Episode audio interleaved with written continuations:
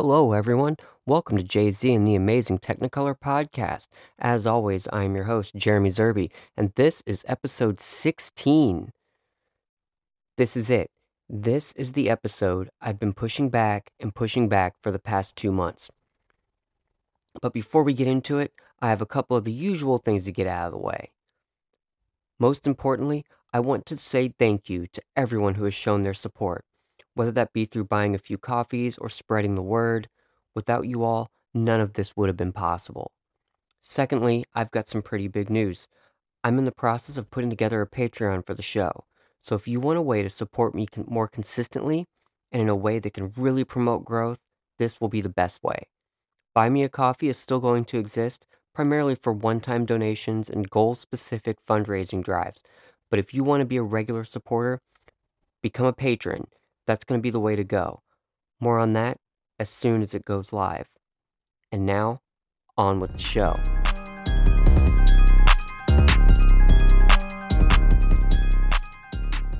I have been pushing this episode back for over a month.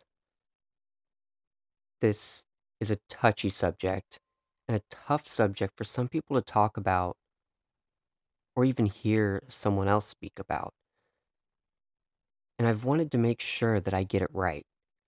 Or, at the very least, do the subject justice. The subject is God. Specifically, our need to rethink God, to change our thoughts and words about deity. There are a number of reasons I've been pushing this back or avoiding having this discussion on the one hand, I know what kind of emotions are elicited by the suggestion that people need to rethink God. I understand the kinds of assumptions one has when someone makes this kind of assertion. But I stand by it nonetheless. We need to rethink God. On the other hand, I've not been inclined to dive in because there just hasn't been anything big happening that would make the idea of rethinking God seem urgent and not just as if I'm dragging all of you along into one of my pet projects. Because I know that some of you are not going to be interested in what I have to say today. Plenty of listeners are going to turn this episode off or skip it in the first place just because of the title. This week, something happened though. A- actually, it's been going on for about two weeks now, but the news broke nationally more recently. A revival has broken out at Asbury University, a small Christian college in Wilmore, Kentucky. It started as a prayer gathering in the chapel and it just didn't stop. Instead, it has grown in size and intensity. It has been going on day and night. It's grown so large, people from across the country have flown to the campus to take part. It's gotten to the point where it has raised concerns about public safety, and so the school has scheduled an end to the revival. Apparently, it's possible to schedule when the Holy Spirit is supposed to stop moving.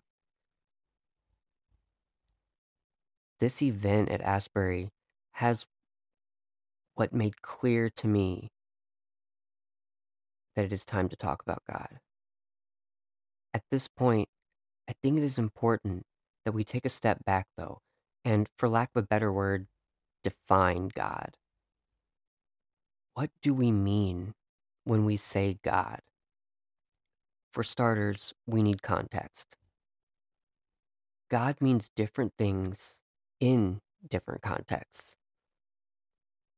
Muslims think of something different from Christians who think of something different from an agnostic or just someone who's just generally spiritual. Context is extremely important when talking about spiritual things. Here in the United States, I think it is safe to say that the majority of people, when they hear the word God, think of the Christian God. So, for our discussion today, that is what we are talking about, and largely who is being spoken to. This is the God we need to rethink.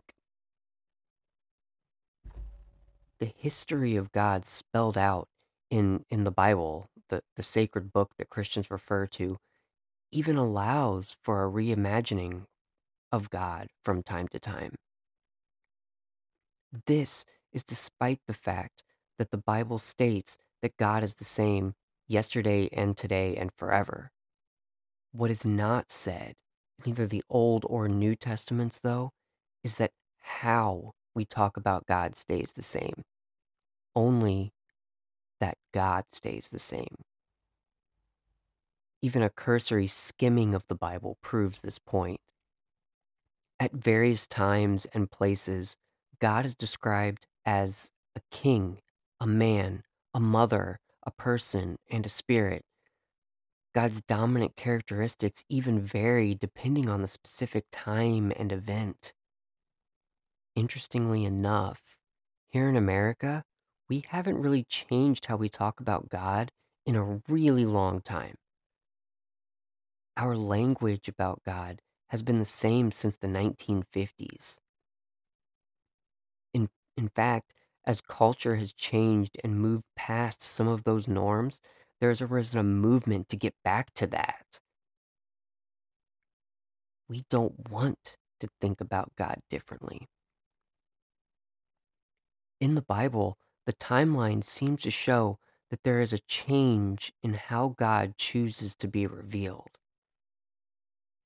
Throughout the Old Testament, God speaks or reveals through physical manifestations or alterations of physical reality.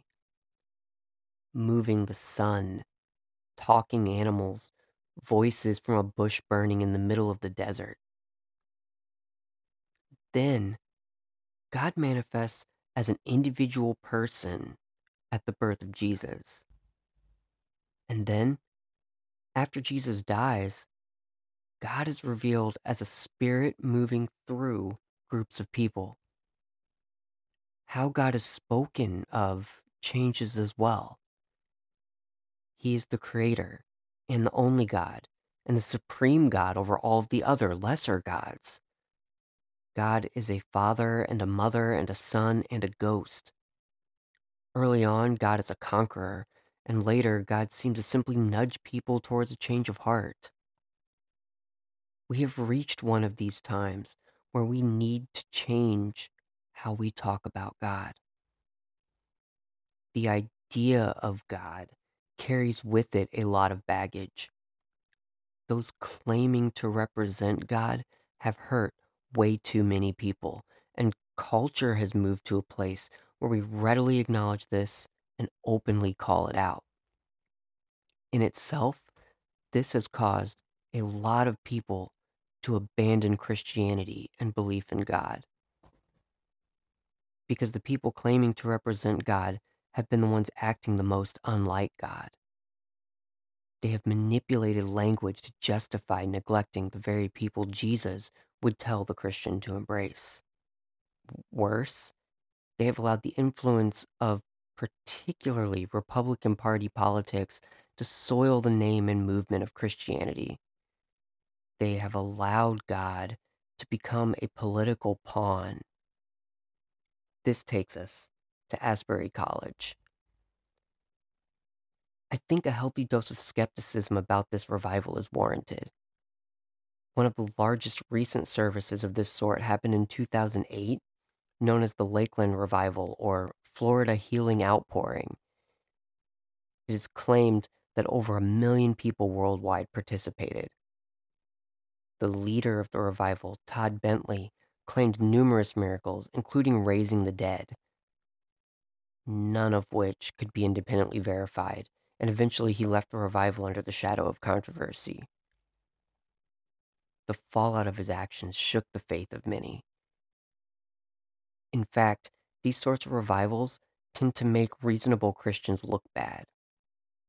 The changes that take place don't turn out to look like what one would expect from an outpouring of the Spirit of a loving God. So the fact that Asbury rather than find a larger venue to continue the service or some other means of keeping it going, is opting to just schedule an end. And, and this raises questions about the seriousness of what is going on.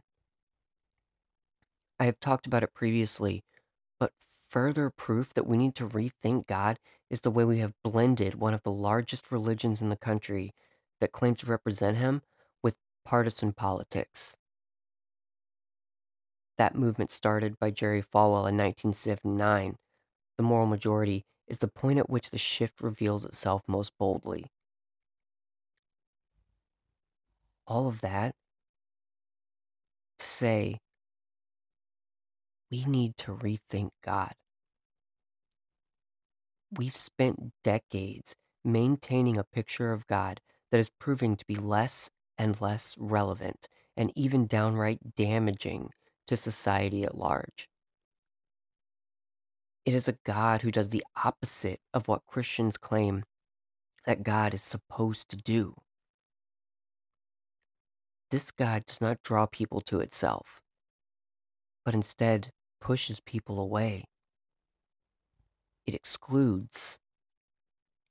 This God has no real power, and believing in it is no different than believing that there are demons that live in milk that cause it to go bad. So it is no surprise that people hear about this God and mock it. It really is a joke.